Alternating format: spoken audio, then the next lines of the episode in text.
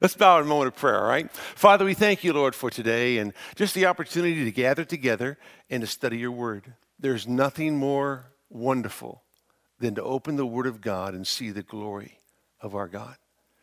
Tonight, as we look once again at the book of Daniel, Lord, we are uh, mesmerized by the power of your name and how you orchestrate the events of life and how you're in charge of everything. And it's such an encouragement for all of us, Lord, to realize that there's nothing that happens by accident in our lives, that, Lord, you are in complete control of all situations and all circumstances. And we need to trust you and believe in you. May we learn from these three Hebrew men this evening and how they learned to trust the true and living God. In Jesus' name, amen. Daniel chapter three. Daniel chapter three, as we look once again at uh, Daniel's friends, their faith, and the fiery furnace. As you're turning there, I want to remind you of Romans chapter fifteen, verse number four, which states these words, "For whatever was written in earlier times was written for our instruction, so that through perseverance and the encouragement of the Scriptures, we might have hope." Whatever was written beforehand, whatever the Scriptures tell us about our Lord, it is for our encouragement. It is for our perseverance. It is for our hope. And the book of Daniel encourages us to have hope in the true and, and living God. You know, everything about the Scripture is all about the Lord, right? It's not about us or how we see ourselves in this or that, or uh, it's not even about Shadrach, Meshach, and Abednego, or even Daniel himself. It's all about how God is on every page of the Scriptures and how God manifests himself all the time. And so when you read the Scriptures, you're looking to see the glory and honor of God. And as you do, the Lord will teach you more about himself. And the more he teaches you about himself, the more he teaches you about yourself and how to better follow the King of Kings and Lord of Lords. So what was it that brought Daniel encouragement or Shadrach, Meshach, and Abednego encouragement? They had to be encouraged. They had to know something about what the Bible said because they would stand alone in this furnace. They would not bow to the golden image. What did they read? Do they know what the psalmist said in Psalm thirty-four when it says, "I sought the Lord and he answered me and delivered me from all of my fears. This poor man cried and the Lord heard him and saved him out of all of his troubles." And then it says, "The angel of the Lord encamps around those who fear him and rescues them." It says in verse seventeen of Psalm thirty-four, "The righteous cry and the Lord hears and delivers them out of all their troubles. The Lord is near to the brokenhearted, saves those who are crushed in spirit. Many are the afflictions of the righteous, but the Lord delivers him out of them all." The repetition of the word all is incredible. All his fears, all his troubles, all his difficulties. He cries to the Lord, and this is what the Lord in turn does. Could it be that Shadrach, Meshach, and Abednego would know the scrolls of the Psalms and be able to trust in this God and believe in him alone? Maybe over in Psalm fifty-six, "When I am afraid, I will put my trust in you. In God, his word I praise. In God, I have put my trust. I should not be afraid. What can mere man do to me?" Maybe that was on their mind.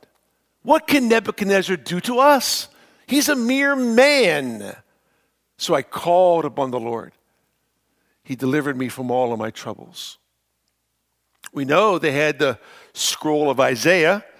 Isaiah said these words, chapter forty-three, verse number one, "But now thus says the Lord, your creator, O Jacob, and he who formed you, O Israel, do not fear, for I have redeemed you, and I have called you by name, you are mine. When you pass through the waters, I will be with you, and through the rivers, they will not overflow you. When you walk through the fire, you will not be scorched, nor will the flame burn you, for I am the Lord your God, the Holy One of Israel, your Savior. Then it says down in verse five, do not fear, for I am with you. Verse eleven, I, even I, am the Lord, and there is no Savior besides me. Maybe they knew those verses, that when they walked through the fire, fire, there was no need to fear because the Lord was with them. They had to have encouragement. They had to have strength. They had to believe in something that was, was said, right? They were men of faith. How do we know that? Well, it's evident by the God they believed in, but the writer of Hebrews, which we will get to in uh, weeks, probably more like months from now, but we'll get there. Hebrews eleven, verse thirty-two, and what more shall I say? For time will fail me if I tell of Gideon, Barak, Samson, Jephthah, of David and Samuel and the prophets, who by faith conquered kingdoms, performed acts of righteousness, obtained promises, shut the mouths of lions, quenched the power of of fire. Could that be Daniel, Shadrach, Meshach, and Abednego? The writer of Hebrews did not have to expound on that. Why? Because these were heroes in the Old Testament that the Jewish people would know. Men who walked by faith, who trusted in the true and living God and sought to honor only God. Him. Now, our Lord, very important to understand, is to help us grasp all that He is doing. And so let me just say this.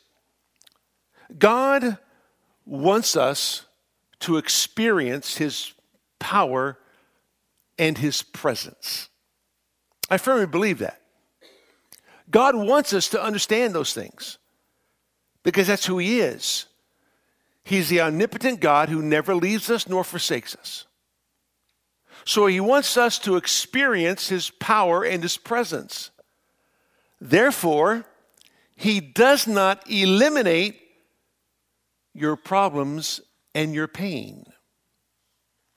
Think about that.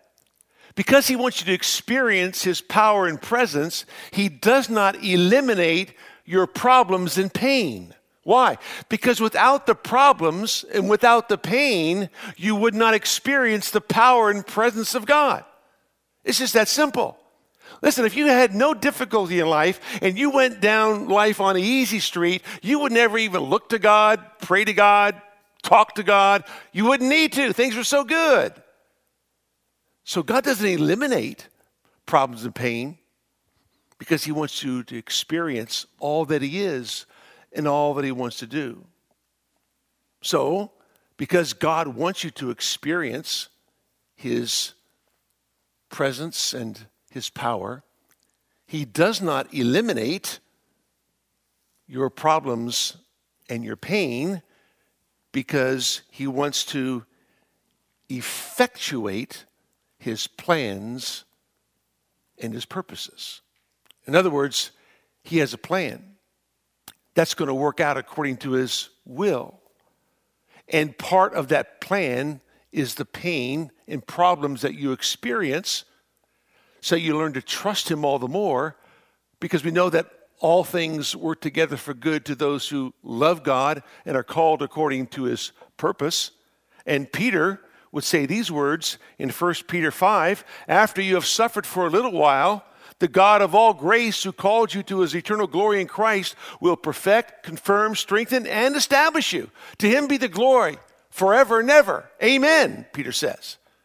God's doing something after you've suffered for a little while, having experienced His power, His presence. Our God's going to effectuate His purposes, His plans for your life, so He will strengthen you. He will establish you. He will confirm you. He will make you as solid as granite. He will make you firm and strong. God wants to do that. And God stops at nothing to make sure those things are accomplished in your life and in mine. Same is true for Shadrach, Meshach, and Abednego. Daniel three is a, a showdown, not between Nebuchadnezzar and three Hebrew men.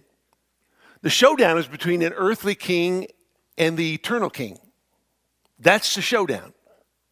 And God always wins. God never loses in these circumstances. God is the ultimate warrior. He's the Lord of hosts. He's the ultimate vict- victorious one. He always wins. He never loses. And so this is the battle between an earthly king, Nebuchadnezzar, and the eternal King of glory, our Lord and Savior, Jesus Christ. And this earthly king, Nebuchadnezzar, and we, we say this simply because Nebuchadnezzar is called a king nine times in Daniel. Seven of those times in Daniel three. The other two times in Daniel four. But seven times he's called Nebuchadnezzar the king. Why? Because there is a battle between him and the eternal king of the universe. He just doesn't see it yet. He doesn't understand it yet. He will. And we'll see this in Daniel chapter four, when finally God saves King Nebuchadnezzar. But it's a long time in coming. We know that we're probably sixteen years from Daniel chapter two. That's what historians tell us. That would make Daniel, Shadrach, Meshach, and Abednego somewhere in their early thirties, right? And the king has seen no other part of the image of his dream come to be, right? He is still the golden head, but he's never seen the silver power come to be. He's never seen the bronze power or the iron power or this miraculous stone that flies through the air. He's seen none of that, and it's been sixteen years. All the deportation from Jerusalem has taken place. Jerusalem's been plundered. Israel's now in full captivity in Babylon. He is the world emperor, the world ruler. He sees himself mightier than what he really is. He thinks of himself more highly than he ought to think. But after all, who's going to defeat the great and glorious king, King Nebuchadnezzar? He's already defeated the Jewish people. He's brought them into captivity. He doesn't know that God is using him as a pawn. He thinks he's the victorious warrior. And so if he defeats the Jews, he's defeated the Jewish God, which makes him stronger than the Jewish God in his own eyes. So he thinks. So he sets up this golden image. And we talked about this last week. But he was a man of great arrogance, much pride. A lot like Herod in, in the book of Acts, in the twelfth chapter. Those of you who have been to Israel with me, our very first stop on the very first day is Caesarea Maritima. So you can see this judgment seat. So you can understand how the gospel comes to the Gentile nations. So we stop at Caesarea Maritima, and there as we sit in the theater and overlook the Mediterranean Sea, we preach through portions of the book of Acts and bring you to Acts chapter twelve, which says these words. It says, "Now he was very angry with the people of Tyre and Sidon, and with one accord they came to him, and having won over Blastus, the king's chamberlain, they were asking for peace because their country was fed by the king's country. And on an appointed day, Herod, having put on his royal apparel, took his seat on the rostrum, or the judgment seat, and began delivering an address to them. The people kept crying out, 'The voice of a God and not a man! The voice of a God and not a man!' And immediately an angel of the Lord struck him because he did not give God the glory, and he was eaten by worms, and he died." Would it be that every king, every president, every prime minister, every ruler who doesn't give God the glory would be eaten by worms and die? That would be my prayer. Uh, that I'm not trying to be vindictive or vengeful. I'm just saying, look, you know, you need to give God the glory. And if you don't give him, him the glory, he will not give his glory to another, right? That's what he says in the book of Isaiah. I will not give my glory to anyone else. That goes for you and me as well, right? And so Herod believed his own press, the voice of a God and not a man, as he spoke. But he refused to give glory to God. Remember the Edomites, book of Obadiah? The Edomites are descendants of Esau, okay? And the descendants of Esau, the, the Edomites, represent every person who believes with all their heart that they can offer to God anything they want and live as they please. And the Lord God says in the book of Obadiah, to the descendants of Esau, these words. Thus says the Lord God concerning Edom. We have heard a report from the Lord, and an envoy has been sent among the nations, saying, Arise, and let us go against her for battle. Behold, I will make you small among the nations. You are greatly despised. The arrogance of your heart has deceived you, you who live in the clefts of the rock, in the loftiness of your dwelling place, who say in your heart, who will bring me down to earth? And God says, I will bring you down. See, the Edomite, Edomites lived in a place called, called Petra, the rose-red city of the rocks. You who have been to Israel with me have been to this place called Petra, and it's quite a, a fortress. There's only one way in and one way out. And the city is literally built into the side of the rocks. And so here were the Edomites who, who believed that they were so protected that no one could defeat them. But God made sure that they were defeated. And the Nabataeans came and, sure enough, brought them down and destroyed them. A few years later, the Romans came and destroyed the Nabataeans. But God wanted them to make sure that their pride would be destroyed. God does that. God's going to do that with Nebuchadnezzar. He's bringing him to that point, slowly but surely. He did it to Herod. He does it to all those who want to live against him. Remember Third John nine, Diotrephes. He was a person in the church who, who sought the place of preeminence, Diotrephes. He wanted to be top dog. He wanted to be the alpha dog in the church. He wanted to be the best one in the church. See? Didn't want to give glory to God and, and to honor him.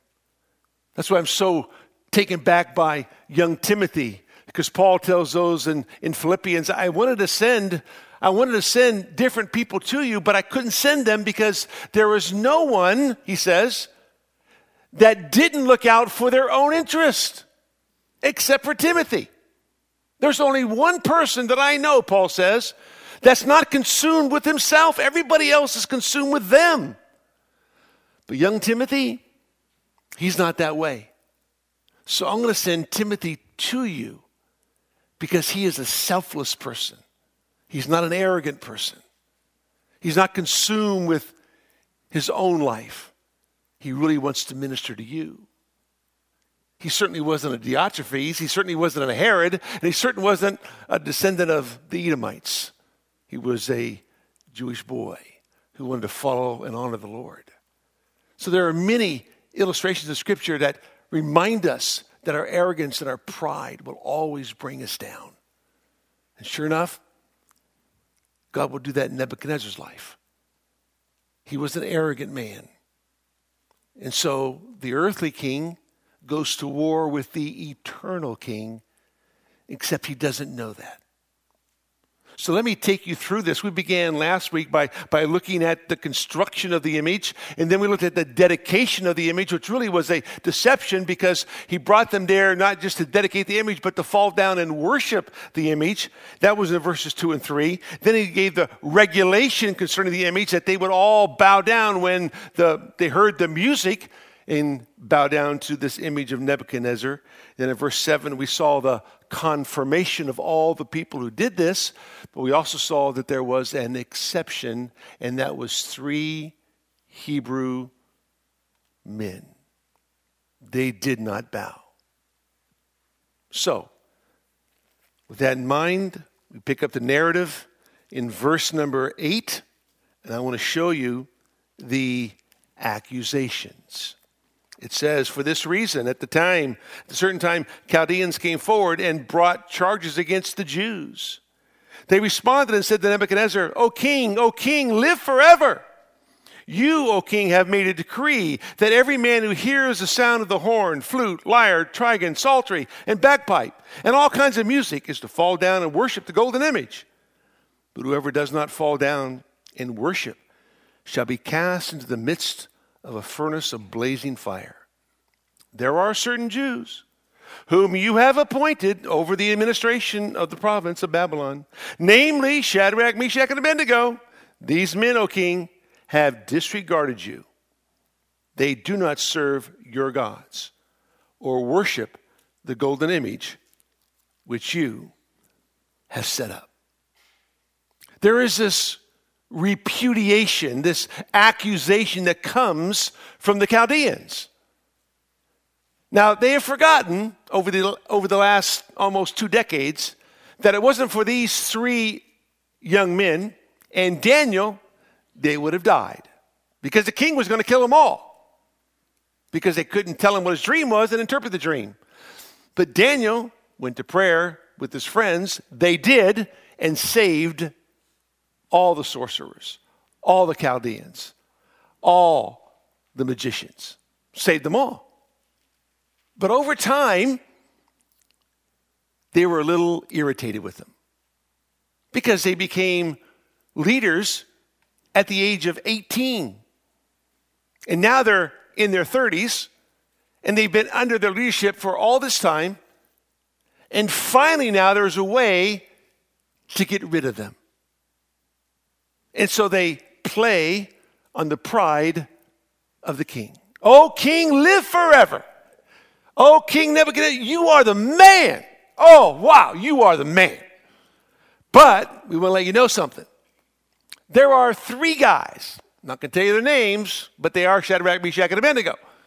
And they are not falling down to your orders. They're not obeying what you have said. Now remember, at that first deportation, there was somewhere between sixty and seventy young people that came with these four Hebrew boys, Daniel, Shadrach, Meshach, and Abednego. But where are they? Did they bow down to the golden image? Were they willing to compromise their stand on truth? Well, they're not standing in any place. There's only three standing, but the rest must have bowed. They must have looked for the easy way out. They were in fear of being burned. So they'll bow to not be burned.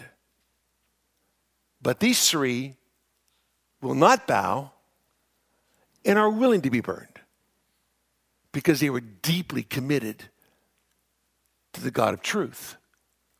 And so they come and play on the king's pride and say, they had no regard for you. We do. We do. That's why we come to you. But they have they disrespected you because they're not willing to bow down to this golden image that you have set up. They have no interest in our gods or your God. They have no interest in our religion. They want to do it their way, not our way. They have got to go. You've made the decree. You don't bow, you will burn. They need to burn. So, you come to the next paragraph, and you look at Nebuchadnezzar's infuriation. He is absolutely infuriated. His frustration, his infuriation, his coercion, he is upset. Why? Because someone's not following his orders. So, it says, then Nebuchadnezzar, in rage and anger, gave orders to bring Shadrach, Meshach, and Abednego. Then these men were brought before the king. Nebuchadnezzar responded and said to them, is it true, Shadrach, Meshach, and Abednego, that you do not serve my gods or worship the golden image that I have set up? Now, if you are ready, at the moment you hear the sound of the horn, flute, lyre, trigon, psaltery, and bagpipe, and all kinds of music, to fall down and worship the image that I have made, very well. But if you do not worship, you will immediately be cast into the midst of a furnace of blazing fire. And what God is there who can deliver you out of my hands? What a statement. Is this true? You guys aren't bowing down? After all I've done for you, I've changed your names so you'd understand our gods. I've educated you in our system, our Babylonian culture. You've been educated. You've been trained. I put you in a position of leadership. I've done all this for you. Can't you at least now bow down for me? Can't you at least pay respect to me as your king? Must you be this way? So I'll let you go if at the very next time you hear the music, you bow down. We'll let bygones be bygones. We'll let it all go to rest. And we'll just keep right on going. If the next time the music plays, you bow. Because if you don't, you're going to fry. You're going to fry. Because what God is there that can deliver you out of my hands? What arrogance. What pride. What insolence. There is no God who can deliver you out of my hands. He saw himself as the ultimate ruler of the world. In his own mind, he sees himself in that golden image where he is the gold head that oversaw all empires. And no one has come against him. No one can come against him. He's already defeated the Jewish people and their God. You don't have a God who can come against me. This is an earthly king versus the eternal king. Nobody can deliver you out of my hand. Wow. He wants them to feel helpless. He wants them to feel hopeless. He doesn't want them to understand anything but him. But these men have said nothing. They didn't go out with, with signs and and uh, and march around saying, "We will not bow. We will not bow." We they just didn't bow. Didn't have to make signs. They had to march around the Babylonian campus. They just didn't bow. They haven't said anything yet. Why? Because their lifestyle was the testimony. Their lifestyle was their message. It was strong. They will not succumb to the powers that be because they knew. Exodus chapter twenty. You shall have no other gods beside me. You shall not bow down to them.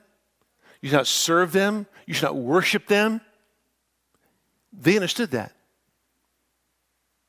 And because they understood that, they weren't going to violate that. These were men of true faith. They knew the scriptures. They believed absolutely and behaved accordingly. The other men who came with them evidently did not believe absolutely in the commandments of God because they behaved differently. They behaved like the world behaved, but not these three Hebrew men. And then you come to the next paragraph, which is their devotion. And now they're finally going to speak. And what they say is absolutely monumental. It tells us about their commitment, their dedication, their devotion to their God. Listen to what it says. Daniel chapter three, verse number sixteen. Shadrach, Meshach, and Abednego replied to the king, "O Nebuchadnezzar, we do not need to give you an answer concerning this matter." In other words, we don't have to say anything. You know what we believe. You know who we believe in. We have nothing to say. Our lives speak for themselves. If it be so, our God, whom we serve, is able to deliver us from the furnace of blazing fire. And he will deliver us out of your hand, O king.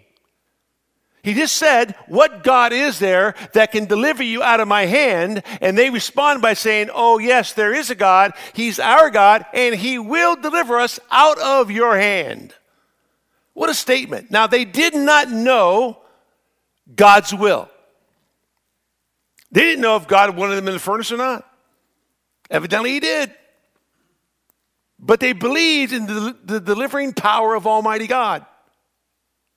God wants them to experience his power and his presence. Therefore, he's not going to eliminate their problem and their pain, because he's going to effectuate all of his plans and all of his purposes.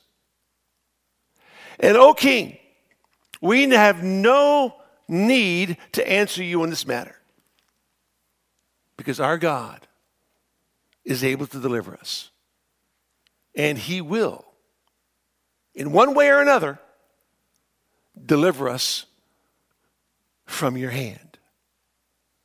And then it says this, but even if he does not, let it be known to you, O king, that we are not going to serve your gods or worship the golden image that you have set up. Wow. What a testimony. What devotion. What commitment. They were, they were part of the group that says, for me to live is Christ, to die is gain. We're living for our God. We're here to serve our God. We're here because of our God. That's why we're in Babylon. We are here to represent our God to a pagan culture, to a pagan king.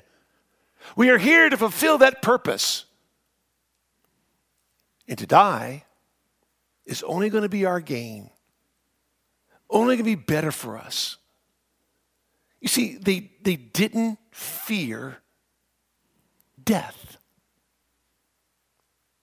You know, the fear of death is a, is a very powerful tool. The world has used that for the last twenty, twenty months to get people afraid of dying, right? And and and, and they used to have uh, on T V the, the the little sidetrack that talks about all the deaths that were happening around the world and in America. So you never forget that people are dying all around you. And you might die too. And nobody wants to die, right? Because we're entrapped by the fear of death, Hebrews two fourteen. And so the best way to control people and to keep people suppressed is to make them think they're going to die. Because people don't want to die. But us as believers, it's okay. We're going to experience the presence of Almighty God. We're going to be ushered into his glory. So we tell all these people that are afraid to die, listen, let me help you not be afraid to die. Let me show you what the Bible says about life and how the Lord can take away all your fear of death. But if Christians live as if we're afraid to die, how effective is that message to them that we're going to speak? We have to live as if we're living for Christ. and to die is gain, knowing that death only is a door that leads us to glory. That's all it is. It's a door that swings us open into glory, that we might see our glorious Savior. And these three men were not afraid to die. Now, nobody wants to burn to death. That's a very slow, painful death, right? But they were willing to experience that, if that's what God wanted for them. They just wanted to do what God wanted them to do. Interesting. They didn't have to pray about it. There was no hesitation on their part. There was no procrastination on their part. There was no speculation on their part, and there was no question on their part. There was only submission on their part. Submission to God. They didn't think about what to do. They knew what to do because they knew what the Bible said. They knew what God's word said in Exodus twenty. They knew what God's word said in Isaiah forty-three, Psalm thirty-four, Psalm fifty-two, oh, excuse me, Psalm fifty-six. They knew what the psalmist said. They knew what Isaiah said. They knew what God was going to do. And so they didn't have to pray about it, ask questions, talk with one another and debate the situation. What do we do here? What do we do? No, they just knew what to do. And that was, we will not bow. We will stand firm on the truth of God's holy word. Again, Daniel eleven thirty-two, those who know their God will display strength and take action. This is why they weren't afraid. They knew their God. And when you know God, you're not afraid. You fear not what man can do to you. You fear the one who can kill body and soul in hell. You fear the one who has the keys to death and Hades. And that's the Lord God of Israel. There was no compromise on their part. Just a steep, strong conviction. Their life was irrelevant, and God's life was relevant. How about you? Now let me show you something. Daniel three, verse number seventeen. If it be so, our God, whom we serve, is able to deliver us.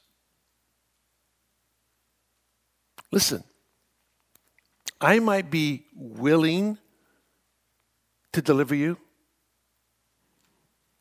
but I might not be able to deliver you. There's a lot of things I want to do, but I can't do. There's nothing God can't do, because he's truly able to do whatever he chooses. I can't do that. You can't do that. Our God is able. Have you ever thought about that? Our God, Hebrews seven, is able to save us to the uttermost. Hebrews seven, verse number twenty-five. Our God is able to save us to the uttermost. Do you have a friend? Do you have a family member who's not saved? Do you believe that God is able to save them? You can't save them. You can't convince them. You can live a life before them and preach the gospel to them, but God is the one who does the saving. And he is able to save them to the uttermost. Do you believe that?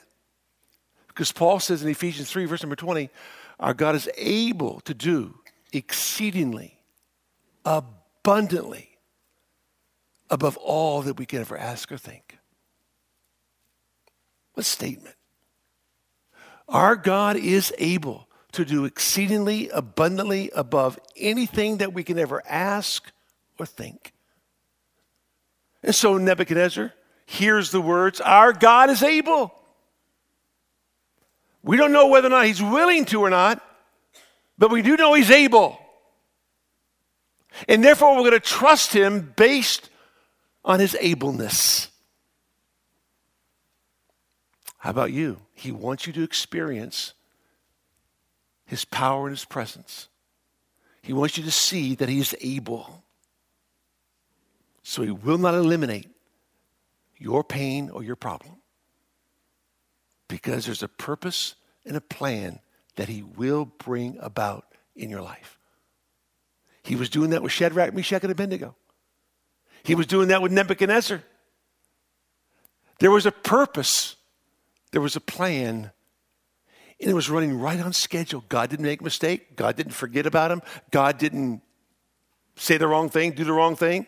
It was all a perfect plan at the perfect time. They knew their God was able. And Paul says that my God is able to do exceedingly abundantly above all that we can ever ask or think, because he works according to the power that is in you. He is able to save. Hebrews seven twenty-five. How about this?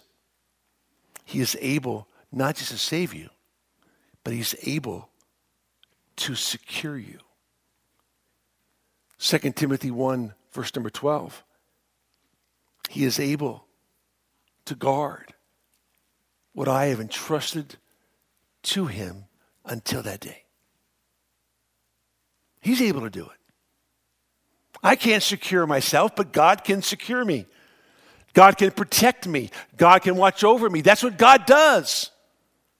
So my God is able to save me, and my God is able to secure me so that I have no fear of what will happen next. On top of that, my God is able to shield me. He does it with Shadrach, Meshach, and Abednego. But in Daniel six, when Daniel's in the lion's den, and King Cyrus comes and says, Daniel, on the very next morning, was your God able to deliver you from the mouth of the lions? Of course he was, because our God is able to shield us from any kind of harm that might come our way, because that's what he does. He's able to save us. He's able to secure us. He's able to shield us. Listen, he is able to supply every need that you have. Listen to what Paul says in Second Corinthians chapter nine. Verse number six, now this I say, he who sows sparingly will also reap sparingly, and he who sows bountifully will also reap bountifully. Each one must do just as he has purposed in his heart, not grudgingly or under compulsion, for God loves a cheerful giver, and God is able to make all grace abound to you, so that always having all sufficiency in everything, you may have an abundance for every good deed. Wow, our God is able to do all that. Why would you ever not want to give to the Lord? In the context of Second Corinthians nine, it's all about giving. And if you sow sparingly, you reap sparingly. But if you, if you sow bountifully, you reap bountifully. Because why? You are trusting in God. And listen, there was no greater time than now, because inflation is higher than it's ever been in thirty years. And it's going to get worse. Gas is going to go up. Your groceries are going to go up. Everything is going to go through the roof. And you're asking yourself, where am I going to pay? Or how am I pay for this or pay for that? And Paul says, our God is able to supply all your needs. He's able to do that.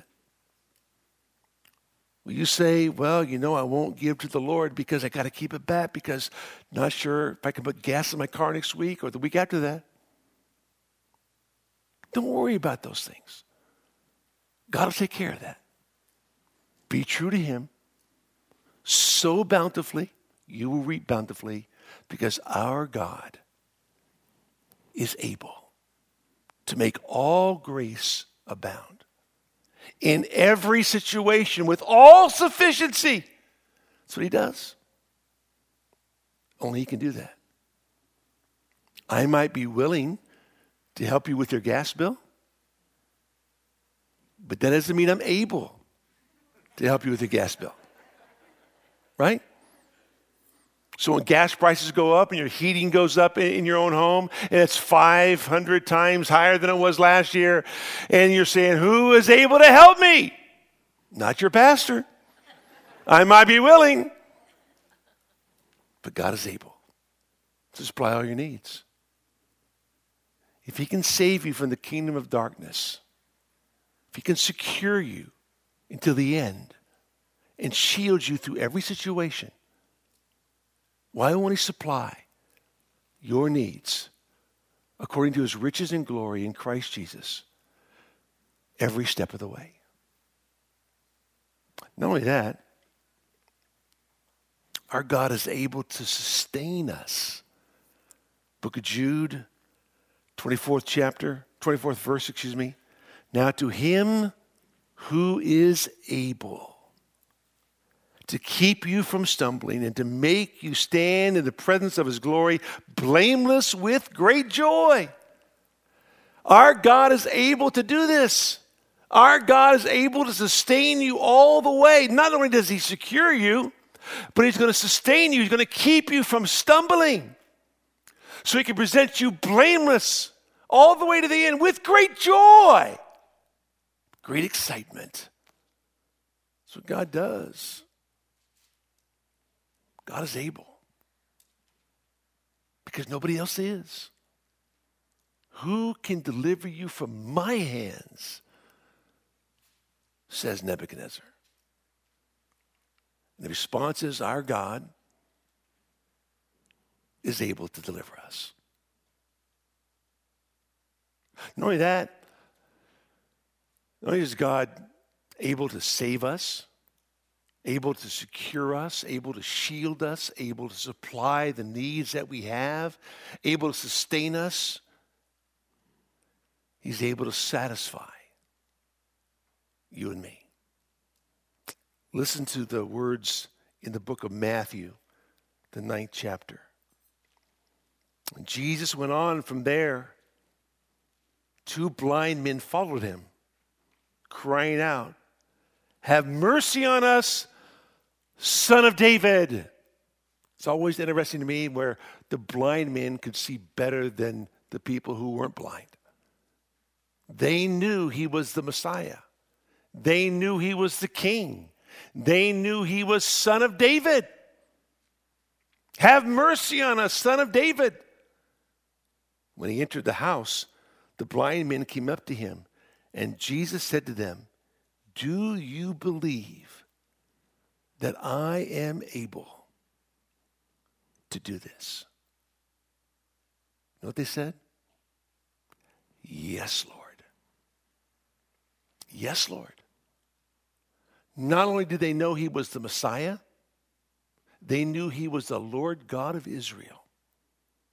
If you confess with your mouth, Jesus says, Lord, and believe in your heart that God raised him from the dead, you shall be saved. They confessed him as their Lord. They confessed him as their Messiah, the Son of David.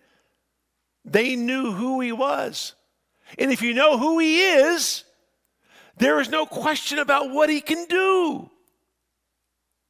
But if you don't know who he is, there's all kinds of questions as to what he can do.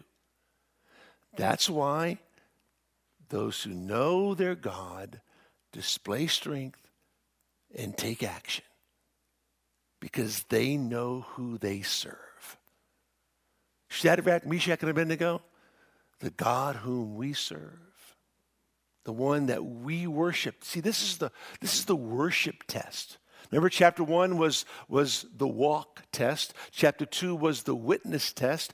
Chapter three is the worship test. Who will you worship? Who will you adore? What do you adore? Do you adore the King of Israel more than anything else? Do you bow before him before you bow before anything or anyone else?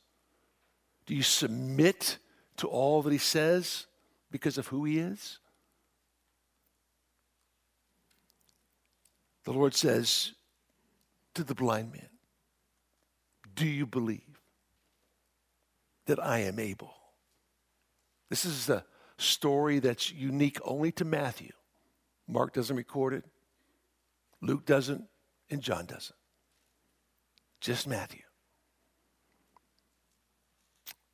Then he touched their eyes, saying, it shall be done to you according to your faith.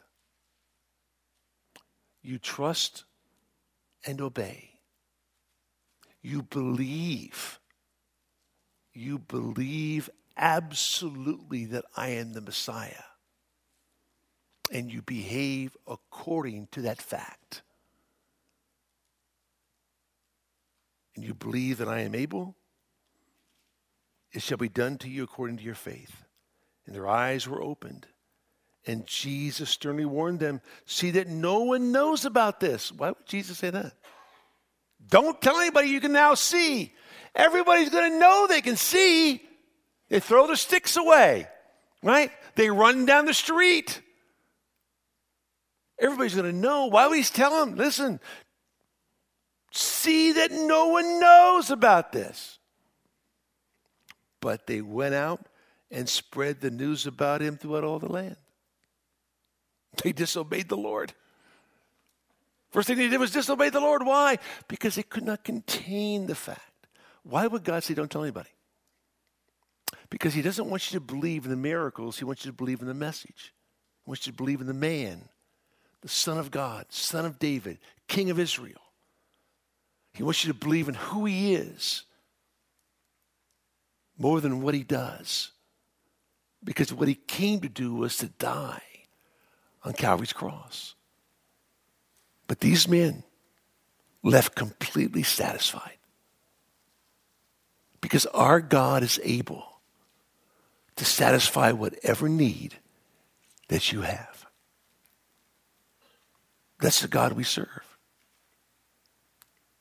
That's why the Bible says in Second Corinthians sixteen, Second Chronicles sixteen, verse number nine, that the eyes of the Lord run to and fro throughout the earth, in order that he might strengthen the hearts of those who are completely and totally devoted to him.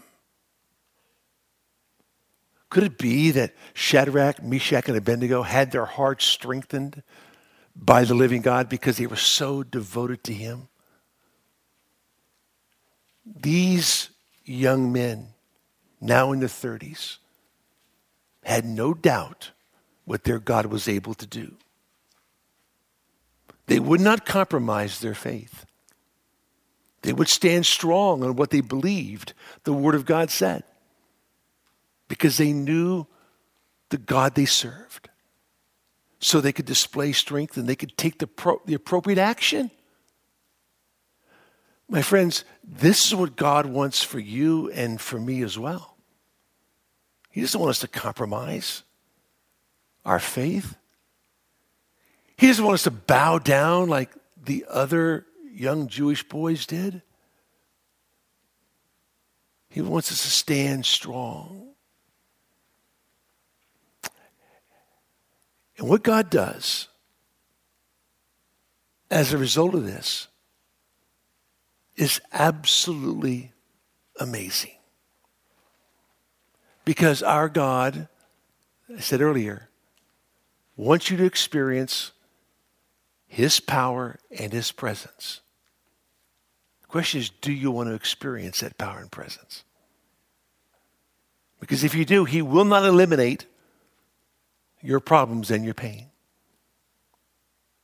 Because he's going to effectuate his plans and purposes for your life. He did that with Daniel. He did that with Shadrach, Meshach, and Abednego. And he will do it with those of us whose hearts are completely and totally his. Let's pray. Father, we thank you for tonight and the opportunity we have to study the word of the living God. What a blessing. Lord, you are great. You are able. so able to do exceedingly abundantly above all that we can ever ask or think. You did it in these three Hebrew boys' life. And the God of the Bible is not the God who was. He's the God who is. So we're going to trust you, Lord. We're going to believe in you. And we're going to look only to you. And we're going to serve only the true God. Have no other idols, but serve the true and living God. And pray that you give us the strength to stand only for you. In Jesus' name, amen. Let's bow in a moment of prayer, all right? Father, we thank you, Lord, for today and just the opportunity to gather together and to study your word. There's nothing more wonderful than to open the word of God and see the glory of our God. Tonight, as we look once again at the book of Daniel, Lord, we are uh, mesmerized by the power of your name, and how you orchestrate the events of life, and how you're in charge of everything. And it's such an encouragement for all of us, Lord, to realize that there's nothing that happens by accident in our lives, that, Lord, you are in complete control of all situations and all circumstances. And we need to trust you and believe in you. May we learn from these three Hebrew men this evening and how they learned to trust the true and living God. In Jesus' name, amen. Daniel chapter three. Daniel chapter three, as we look once again at uh, Daniel's friends, their faith, and the fiery furnace. As you're turning there, I want to remind you of Romans chapter fifteen, verse number four, which states these words, "For whatever was written in earlier times was written for our instruction, so that through perseverance and the encouragement of the scriptures, we might have hope." Whatever was written beforehand, whatever the scriptures tell us about our Lord, it is for our encouragement. It is for our perseverance. It is for our hope.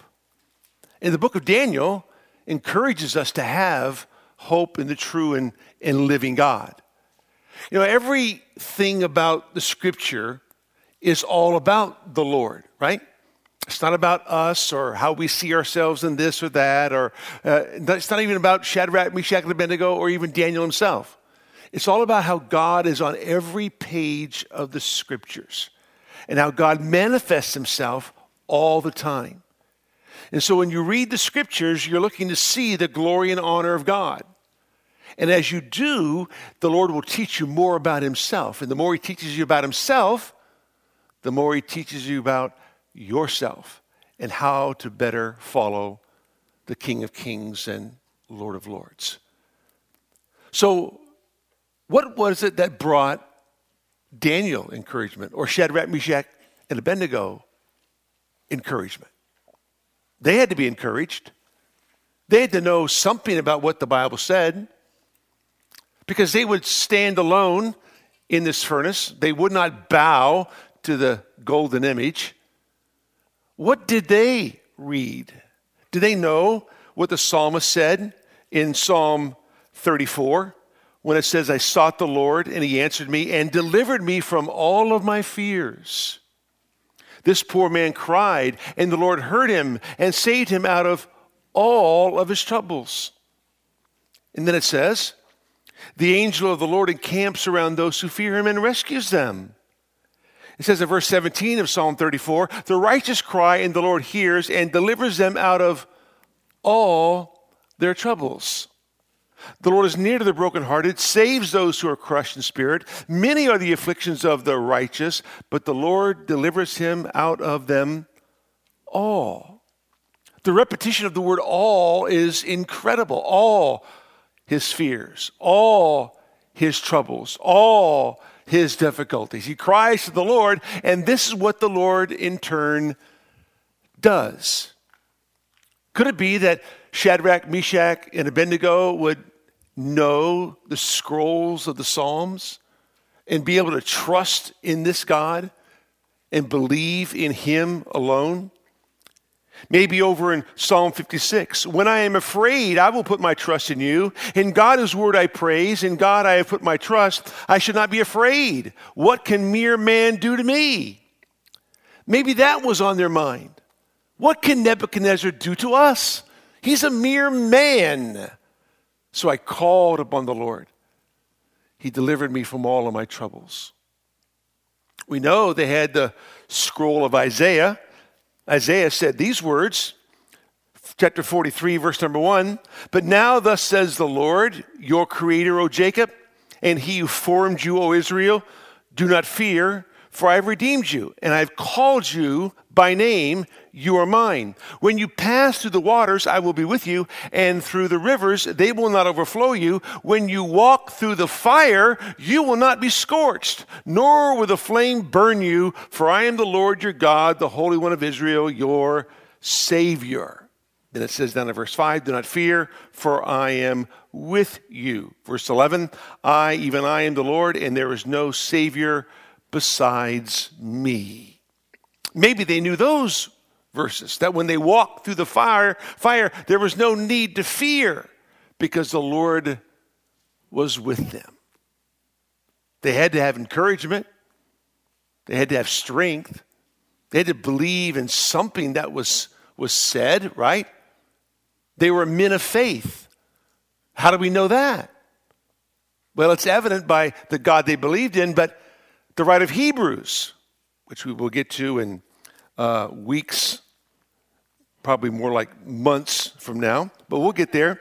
Hebrews eleven, verse thirty-two, and what more shall I say? For time will fail me if I tell of Gideon, Barak, Samson, Jephthah, of David and Samuel and the prophets, who by faith conquered kingdoms, performed acts of righteousness, obtained promises, shut the mouths of lions, quenched the power of fire. Could that be Daniel, Shadrach, Meshach, and Abednego? The writer of Hebrews did not have to expound on that. Why? Because these were heroes in the Old Testament that the Jewish people would know. Men who walked by faith, who trusted in the true and living God and sought to honor only him. Now, our Lord, very important to understand, is to help us grasp all that he is doing. And so let me just say this. God wants us to experience his power and his presence. I firmly believe that. God wants us to understand those things. Because that's who he is. He's the omnipotent God who never leaves us nor forsakes us.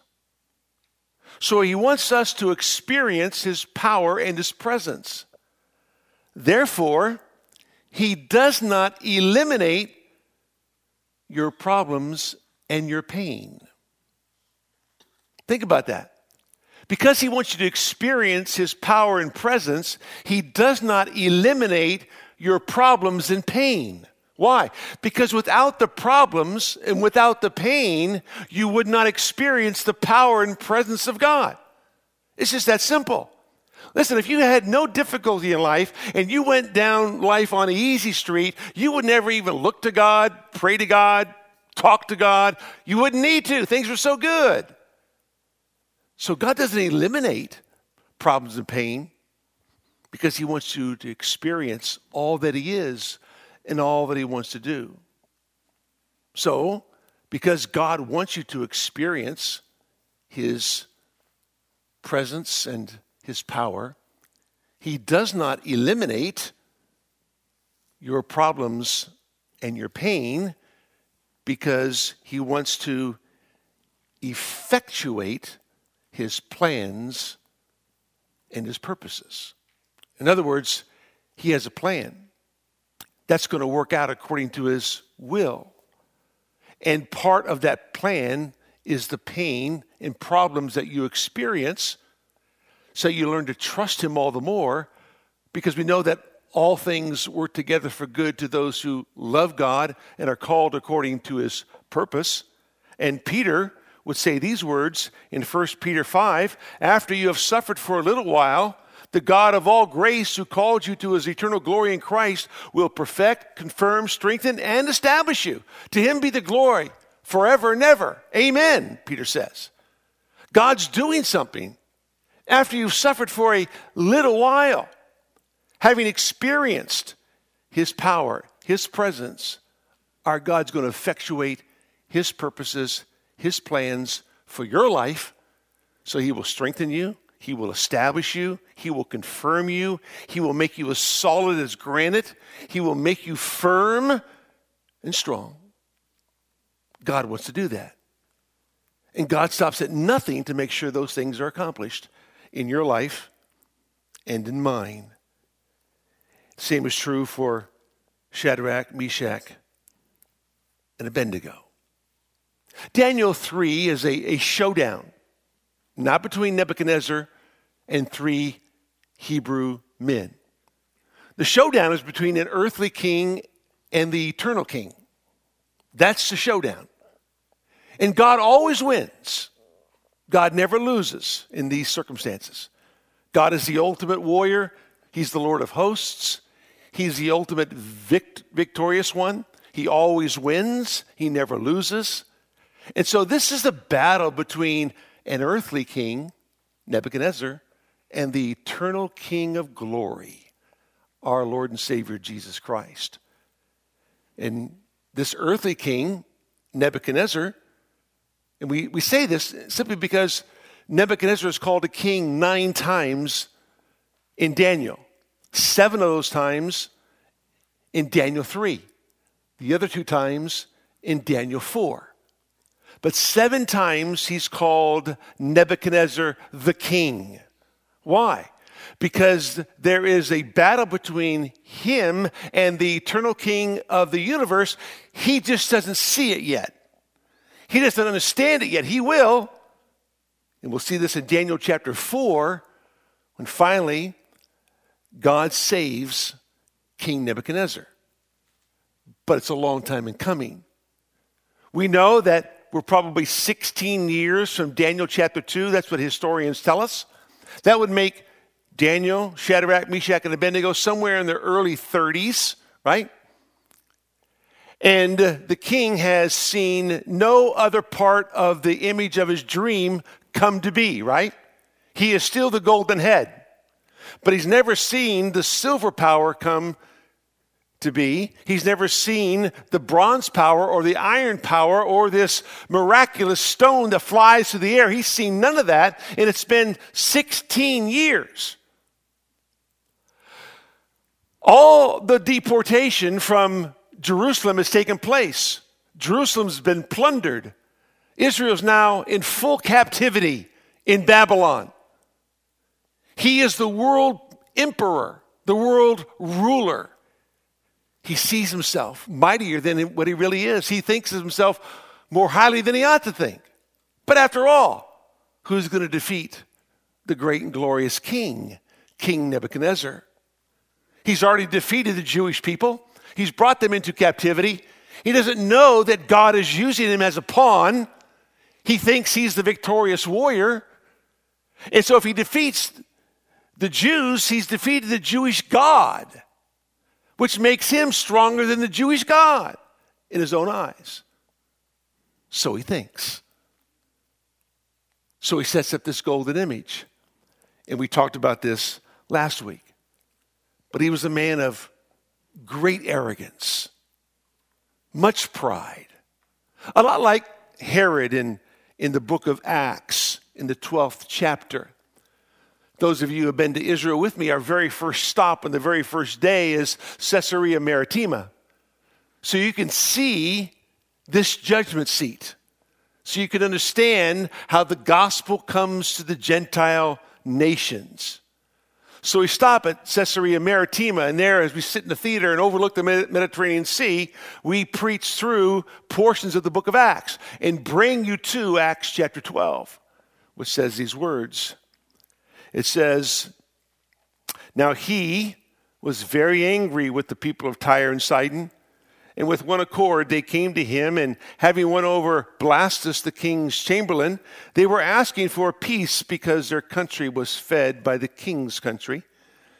And on an appointed day, Herod, having put on his royal apparel, took his seat on the rostrum, or the judgment seat, and began delivering an address to them. The people kept crying out, "The voice of a God and not a man! The voice of a God and not a man!" And immediately an angel of the Lord struck him because he did not give God the glory, and he was eaten by worms, and he died. Would it be that every king, every president, every prime minister, every ruler who doesn't give God the glory would be eaten by worms and die? That would be my prayer. Uh, that, I'm not trying to be vindictive or vengeful. I'm just saying, look, you know, you need to give God the glory. And if you don't give him, him the glory, he will not give his glory to another, right? That's what he says in the book of Isaiah. I will not give my glory to anyone else. That goes for you and me as well, right? And so Herod believed his own press, the voice of a God and not a man, as he spoke. But he refused to give glory to God. Remember the Edomites, book of Obadiah?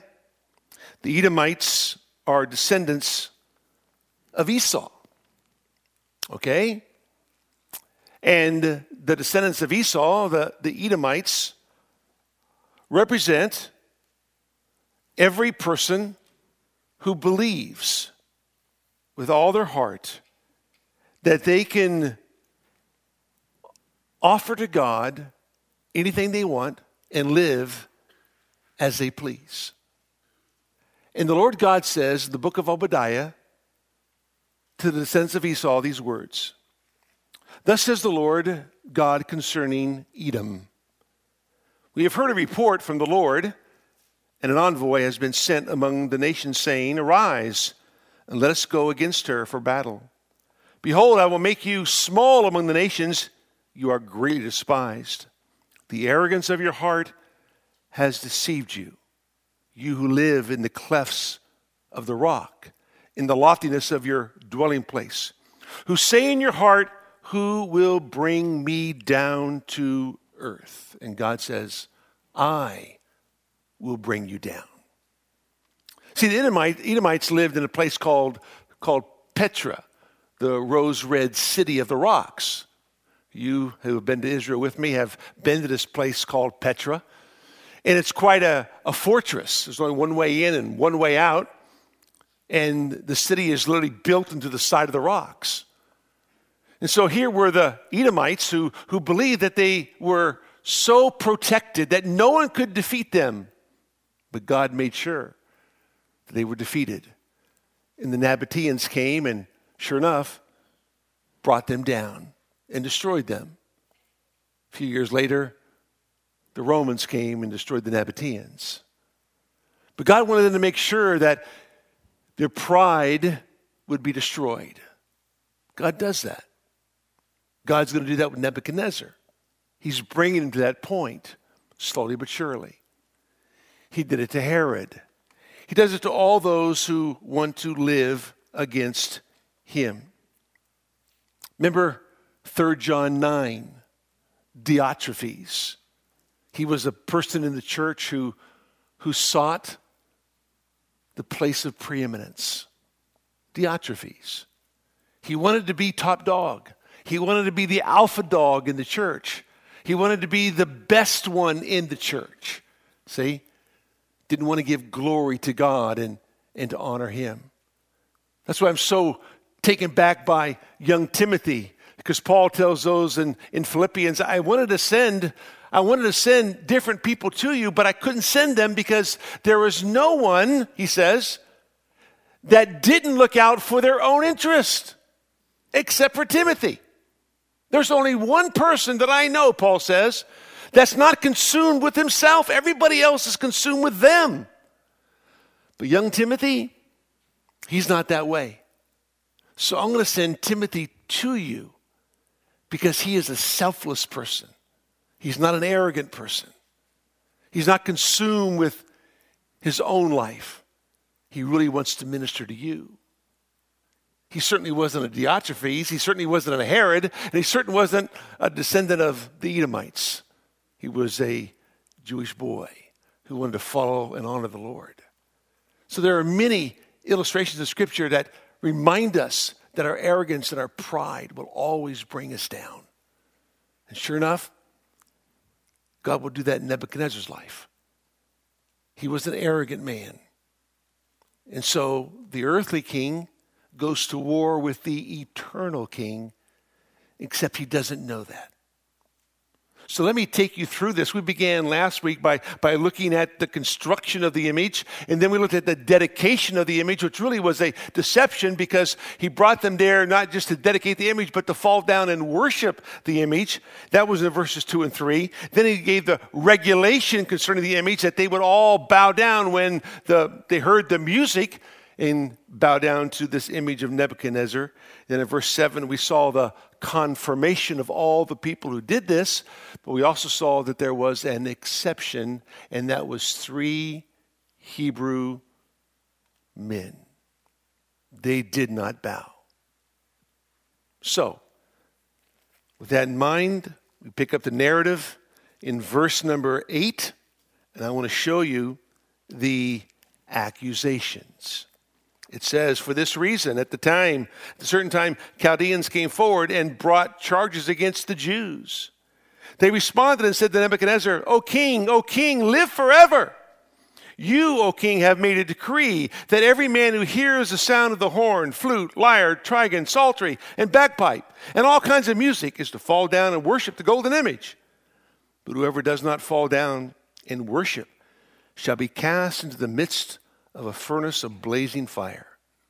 There are certain Jews whom you have appointed over the administration of the province of Babylon, namely Shadrach, Meshach, and Abednego. These men, O king, have disregarded you. They do not serve your gods or worship the golden image which you have set up. There is this repudiation, this accusation that comes from the Chaldeans. Now, they have forgotten over the over the last almost two decades that it wasn't for these three young men and Daniel, they would have died because the king was going to kill them all because they couldn't tell him what his dream was and interpret the dream. But Daniel went to prayer with his friends. They did, and saved all the sorcerers, all the Chaldeans, all the magicians. Saved them all. But over time, they were a little irritated with them because they became leaders at the age of eighteen. And now they're in their thirties, and they've been under their leadership for all this time. And finally now there's a way to get rid of them.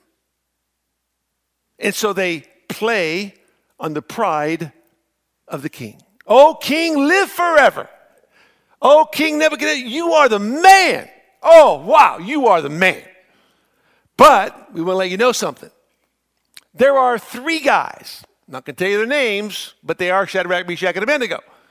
And they are not falling down to your orders. They're not obeying what you have said.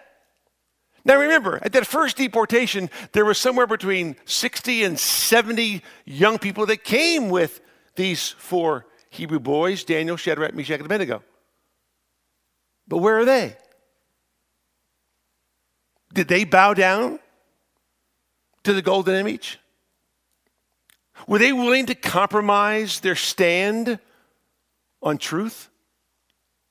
Well, they're not standing in any place. There's only three standing, but the rest must have bowed.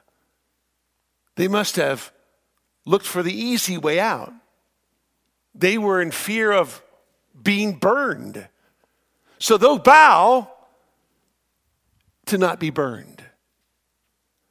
But these three will not bow and are willing to be burned. because they were deeply committed to the God of truth. And so they come and play on the king's pride and say, they had no regard for you. We do. We do. That's why we come to you. But they have they disrespected you because they're not willing to bow down to this golden image that you have set up. They have no interest in our gods or your God. They have no interest in our religion. They want to do it their way, not our way. They have got to go. You've made the decree. You don't bow, you will burn. They need to burn. So, you come to the next paragraph, and you look at Nebuchadnezzar's infuriation. He is absolutely infuriated. His frustration, his infuriation, his coercion, he is upset. Why? Because someone's not following his orders. So, it says, then Nebuchadnezzar, in rage and anger, gave orders to bring Shadrach, Meshach, and Abednego. Then these men were brought before the king. Nebuchadnezzar responded and said to them, is it true, Shadrach, Meshach, and Abednego, that you do not serve my gods or worship the golden image that I have set up? Now, if you are ready, at the moment you hear the sound of the horn, flute, lyre, trigon, psaltery, and bagpipe, and all kinds of music, to fall down and worship the image that I have made, very well. But if you do not worship, you will immediately be cast into the midst of a furnace of blazing fire. And what God is there who can deliver you out of my hands? What a statement. Is this true? You guys aren't bowing down? After all I've done for you, I've changed your names so you'd understand our gods. I've educated you in our system, our Babylonian culture. You've been educated. You've been trained. I put you in a position of leadership. I've done all this for you. Can't you at least now bow down for me? Can't you at least pay respect to me as your king? Must you be this way? So I'll let you go if at the very next time you hear the music, you bow down. We'll let bygones be bygones. We'll let it all go to rest. And we'll just keep right on going. If the next time the music plays, you bow. Because if you don't, you're going to fry. You're going to fry. Because what God is there that can deliver you out of my hands? What arrogance? What pride? What insolence. There is no God who can deliver you out of my hands. He saw himself as the ultimate ruler of the world. In his own mind, he sees himself in that golden image where he is the gold head that oversaw all empires. And no one has come against him. No one can come against him. He's already defeated the Jewish people and their God. You don't have a God who can come against me. This is an earthly king versus the eternal king. Nobody can deliver you out of my hand. Wow. He wants them to feel helpless. He wants them to feel hopeless. He doesn't want them to understand anything but him. But these men have said nothing. They didn't go out with, with signs and and uh, and march around saying, "We will not bow. We will not bow." We they just didn't bow. Didn't have to make signs. They had to march around the Babylonian campus. They just didn't bow. They haven't said anything yet. Why? Because their lifestyle was the testimony. Their lifestyle was their message. It was strong. They will not succumb to the powers that be because they knew Exodus chapter twenty. You shall have no other gods beside me. You should not bow down to them. You should not serve them. You should not worship them. They understood that. And because they understood that, they weren't going to violate that. These were men of true faith. They knew the scriptures. They believed absolutely and behaved accordingly. The other men who came with them evidently did not believe absolutely in the commandments of God because they behaved differently. They behaved like the world behaved, but not these three Hebrew men. And then you come to the next paragraph, which is their devotion. And now they're finally going to speak. And what they say is absolutely monumental. It tells us about their commitment, their dedication, their devotion to their God. Listen to what it says. Daniel chapter three, verse number sixteen. Shadrach, Meshach, and Abednego replied to the king, "O Nebuchadnezzar, we do not need to give you an answer concerning this matter." In other words, we don't have to say anything. You know what we believe. You know who we believe in. We have nothing to say. Our lives speak for themselves. If it be so, our God, whom we serve, is able to deliver us from the furnace of blazing fire. And he will deliver us out of your hand, O king. He just said, what God is there that can deliver you out of my hand? And they respond by saying, oh yes, there is a God. He's our God, and he will deliver us out of your hand. What a statement. Now, they did not know God's will.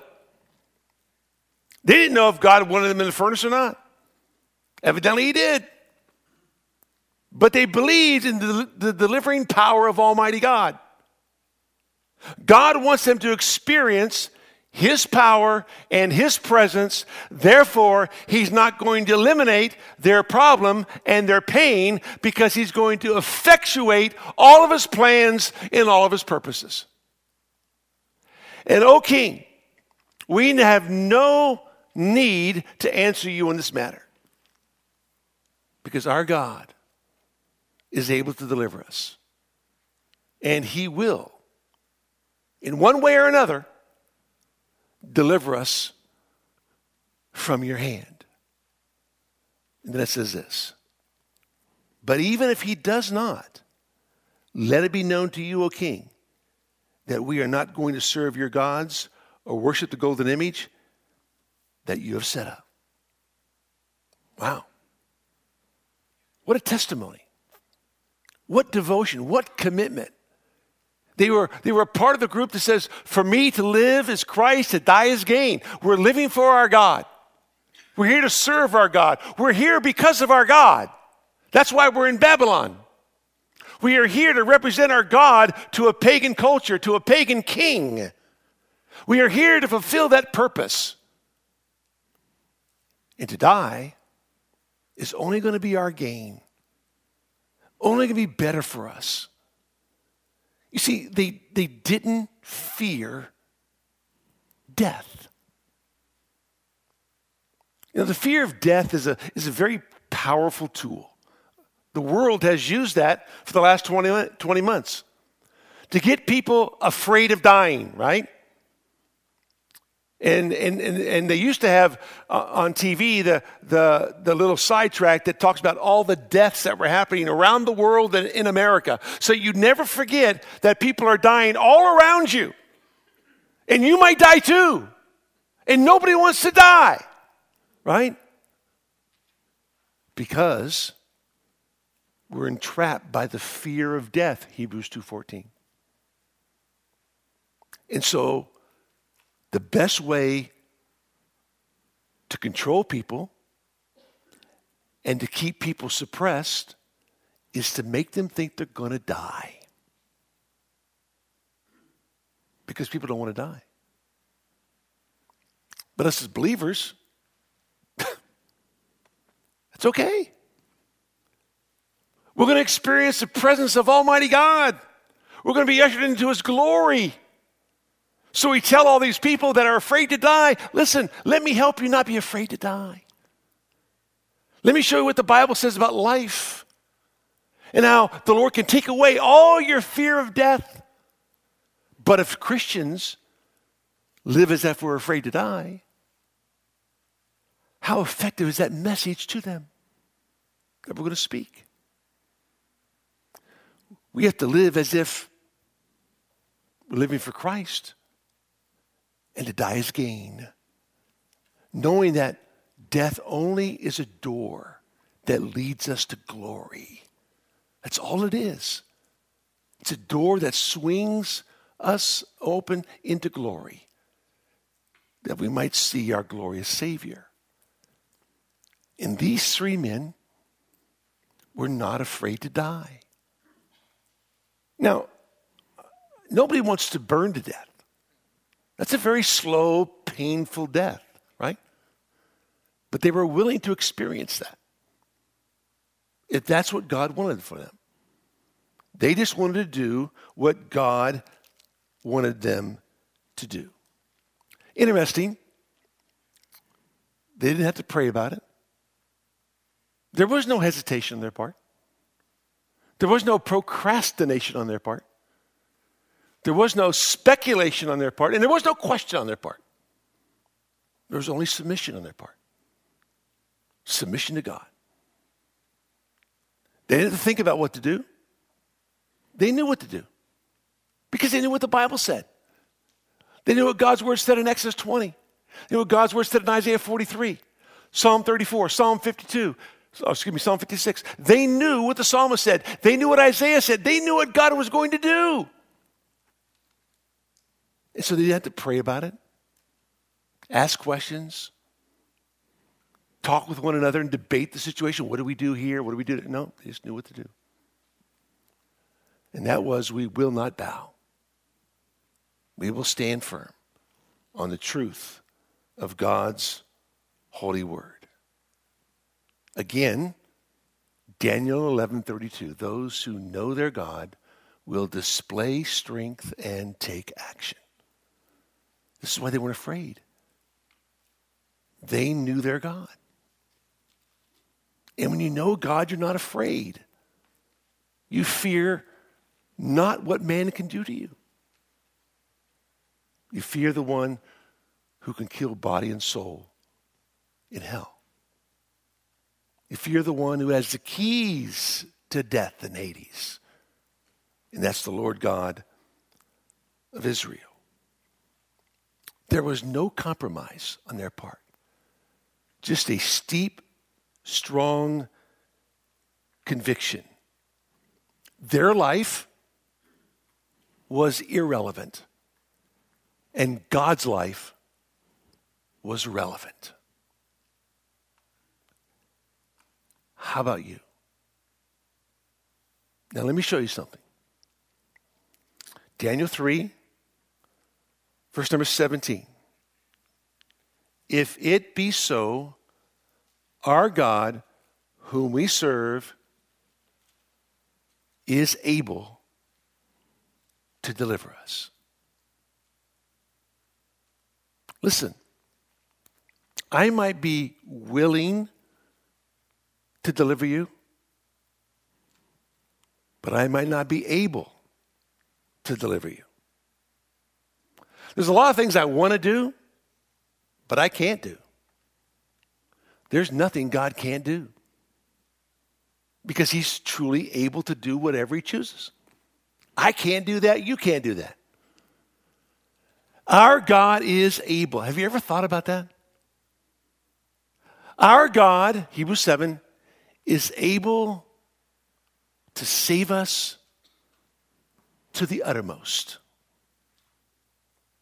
Hebrews seven, verse number twenty-five. Our God is able to save us to the uttermost. Do you have a friend? Do you have a family member who's not saved? Do you believe that God is able to save them? You can't save them. You can't convince them. You can live a life before them and preach the gospel to them, but God is the one who does the saving. And he is able to save them to the uttermost. Do you believe that? Because Paul says in Ephesians three, verse number twenty, our God is able to do exceedingly, abundantly, above all that we can ever ask or think. What statement? Our God is able to do exceedingly, abundantly, above anything that we can ever ask or think. And so Nebuchadnezzar hears the words, our God is able. We don't know whether or not he's willing to or not, but we do know he's able. And therefore, we're going to trust him based on his ableness. How about you? He wants you to experience his power and his presence. He wants you to see that he is able.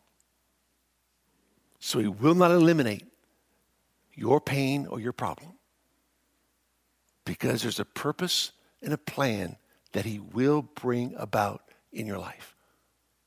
He was doing that with Shadrach, Meshach, and Abednego. He was doing that with Nebuchadnezzar. There was a purpose. There was a plan. And it was running right on schedule. God didn't make a mistake. God didn't forget about him. God didn't say the wrong thing, do the wrong thing. It was all a perfect plan at the perfect time. They knew their God was able. And Paul says that my God is able to do exceedingly abundantly above all that we can ever ask or think, because he works according to the power that is in you. He is able to save. Hebrews seven twenty-five. How about this? He is able not just to save you, but he's able to secure you. Second Timothy one, verse number twelve. He is able to guard what I have entrusted to him until that day. He's able to do it. I can't secure myself, but God can secure me. God can protect me. God can watch over me. That's what God does. So my God is able to save me, and my God is able to secure me so that I have no fear of what will happen next. On top of that, my God is able to shield me. He does it with Shadrach, Meshach, and Abednego. But in Daniel six, when Daniel's in the lion's den, and King Cyrus comes and says, Daniel, on the very next morning, was your God able to deliver you from the mouth of the lions? Of course he was, because our God is able to shield us from any kind of harm that might come our way, because that's what he does. He's able to save us. He's able to secure us. He's able to shield us. Listen, he is able to supply every need that you have. Listen to what Paul says in Second Corinthians chapter nine, verse number six. Now this I say, he who sows sparingly will also reap sparingly, and he who sows bountifully will also reap bountifully. Each one must do just as he has purposed in his heart, not grudgingly or under compulsion, for God loves a cheerful giver, and God is able to make all grace abound to you, so that always having all sufficiency in everything, you may have an abundance for every good deed. Wow, our God is able to do all that. Why would you ever not want to give to the Lord? In the context of Second Corinthians nine, it's all about giving. And if you sow sparingly, you reap sparingly. But if you if you sow bountifully, you reap bountifully. Because why? You are trusting in God. And listen, there was no greater time than now, because inflation is higher than it's ever been in thirty years. And it's going to get worse. Gas is going to go up. Your groceries are going to go up. Everything is going to go through the roof. And you're asking yourself, where am I going to pay? Or how am I pay for this or pay for that? And Paul says, our God is able to supply all your needs. He's able to do that. Will you say, well, you know, I won't give to the Lord because I got to keep it back because I'm not sure if I can put gas in my car next week or the week after that. Don't worry about those things.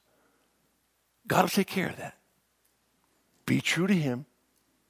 Sow bountifully, you will reap bountifully, because our God is able to make all grace abound in every situation with all sufficiency. That's what he does. Only he can do that. I might be willing to help you with your gas bill, but that doesn't mean I'm able to help you with your gas bill, right?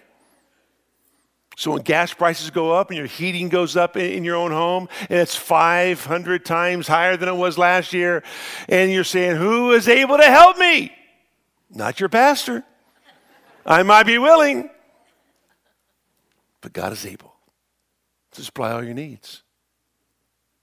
If he can save you from the kingdom of darkness, if he can secure you until the end and shields you through every situation, why won't he supply your needs according to his riches and glory in Christ Jesus every step of the way? Not only that, our God is able to sustain us. Book of Jude, twenty-fourth chapter, twenty-fourth verse, excuse me. Now to him who is able to keep you from stumbling and to make you stand in the presence of his glory, blameless with great joy. Our God is able to do this. Our God is able to sustain you all the way. Not only does he secure you, but he's going to sustain you. He's going to keep you from stumbling so he can present you blameless all the way to the end with great joy. Great excitement. That's what God does. God is able. Because nobody else is. Who can deliver you from my hands? Says Nebuchadnezzar. And the response is, our God is able to deliver us. Not only that, not only is God able to save us, able to secure us, able to shield us, able to supply the needs that we have, able to sustain us, he's able to satisfy you and me. Listen to the words in the book of Matthew, the ninth chapter. Jesus went on from there. Two blind men followed him, crying out, have mercy on us, Son of David. It's always interesting to me where the blind men could see better than the people who weren't blind. They knew he was the Messiah. They knew he was the King. They knew he was Son of David. Have mercy on us, Son of David. When he entered the house, the blind men came up to him. And Jesus said to them, do you believe that I am able to do this? You know what they said? Yes, Lord. Yes, Lord. Not only did they know he was the Messiah, they knew he was the Lord God of Israel. If you confess with your mouth, Jesus says, Lord, and believe in your heart that God raised him from the dead, you shall be saved. They confessed him as their Lord. They confessed him as their Messiah, the Son of David. They knew who he was. And if you know who he is, there is no question about what he can do. But if you don't know who he is, there's all kinds of questions as to what he can do. That's why those who know their God display strength and take action, because they know who they serve. Shadrach, Meshach, and Abednego, the God whom we serve, the one that we worship. See, this is the this is the worship test. Remember, chapter one was, was the walk test. Chapter two was the witness test. Chapter three is the worship test. Who will you worship? Who will you adore? What do you adore? Do you adore the King of Israel more than anything else? Do you bow before him before you bow before anything or anyone else? Do you submit to all that he says because of who he is? The Lord says to the blind man, do you believe that I am able? This is a story that's unique only to Matthew. Mark doesn't record it. Luke doesn't. And John doesn't. Just Matthew. Then he touched their eyes, saying, it shall be done to you according to your faith. You trust and obey. You believe. You believe absolutely that I am the Messiah. And you behave according to that fact. And you believe that I am able. It shall be done to you according to your faith. And their eyes were opened. And Jesus sternly warned them, see that no one knows about this. Why would Jesus say that? Don't tell anybody you can now see. Everybody's going to know they can see. They throw their sticks away, right? They run down the street. Everybody's going to know. Why would he tell them, listen, see that no one knows about this? But they went out and spread the news about him throughout all the land. They disobeyed the Lord. First thing they did was disobey the Lord. Why? Because they could not contain the fact. Why would God say, don't tell anybody? Because he doesn't want you to believe in the miracles. He wants you to believe in the message. He wants you to believe in the man. The Son of God, Son of David, King of Israel. He wants you to believe in who he is more than what he does. Because what he came to do was to die on Calvary's cross. But these men left completely satisfied. Because our God is able to satisfy whatever need that you have. That's the God we serve. That's why the Bible says in Second Corinthians sixteen, Second Chronicles sixteen, verse number nine, that the eyes of the Lord run to and fro throughout the earth in order that he might strengthen the hearts of those who are completely and totally devoted to him. Could it be that Shadrach, Meshach, and Abednego had their hearts strengthened by the living God because they were so devoted to him?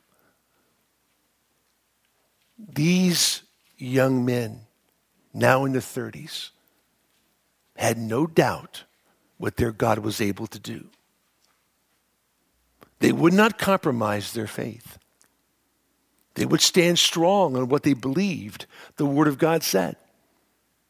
Because they knew the God they served. So they could display strength and they could take the, pro- the appropriate action. My friends, this is what God wants for you and for me as well. He doesn't want us to compromise our faith. He doesn't want us to bow down like the other young Jewish boys did. He wants us to stand strong. And what God does as a result of this is absolutely amazing. Because our God, I said earlier, wants you to experience his power and his presence. The question is, do you want to experience that power and presence? Because if you do, he will not eliminate your problems and your pain. Because he's going to effectuate his plans and purposes for your life. He did that with Daniel. He did that with Shadrach, Meshach, and Abednego. And he will do it with those of us whose hearts are completely and totally his. Let's pray. Father, we thank you for tonight and the opportunity we have to study the word of the living God. What a blessing. Lord, you are great. You are able. So able to do exceedingly abundantly above all that we can ever ask or think. You did it in these three Hebrew boys' life. And the God of the Bible is not the God who was. He's the God who is. So we're going to trust you, Lord. We're going to believe in you. And we're going to look only to you. And we're going to serve only the true God.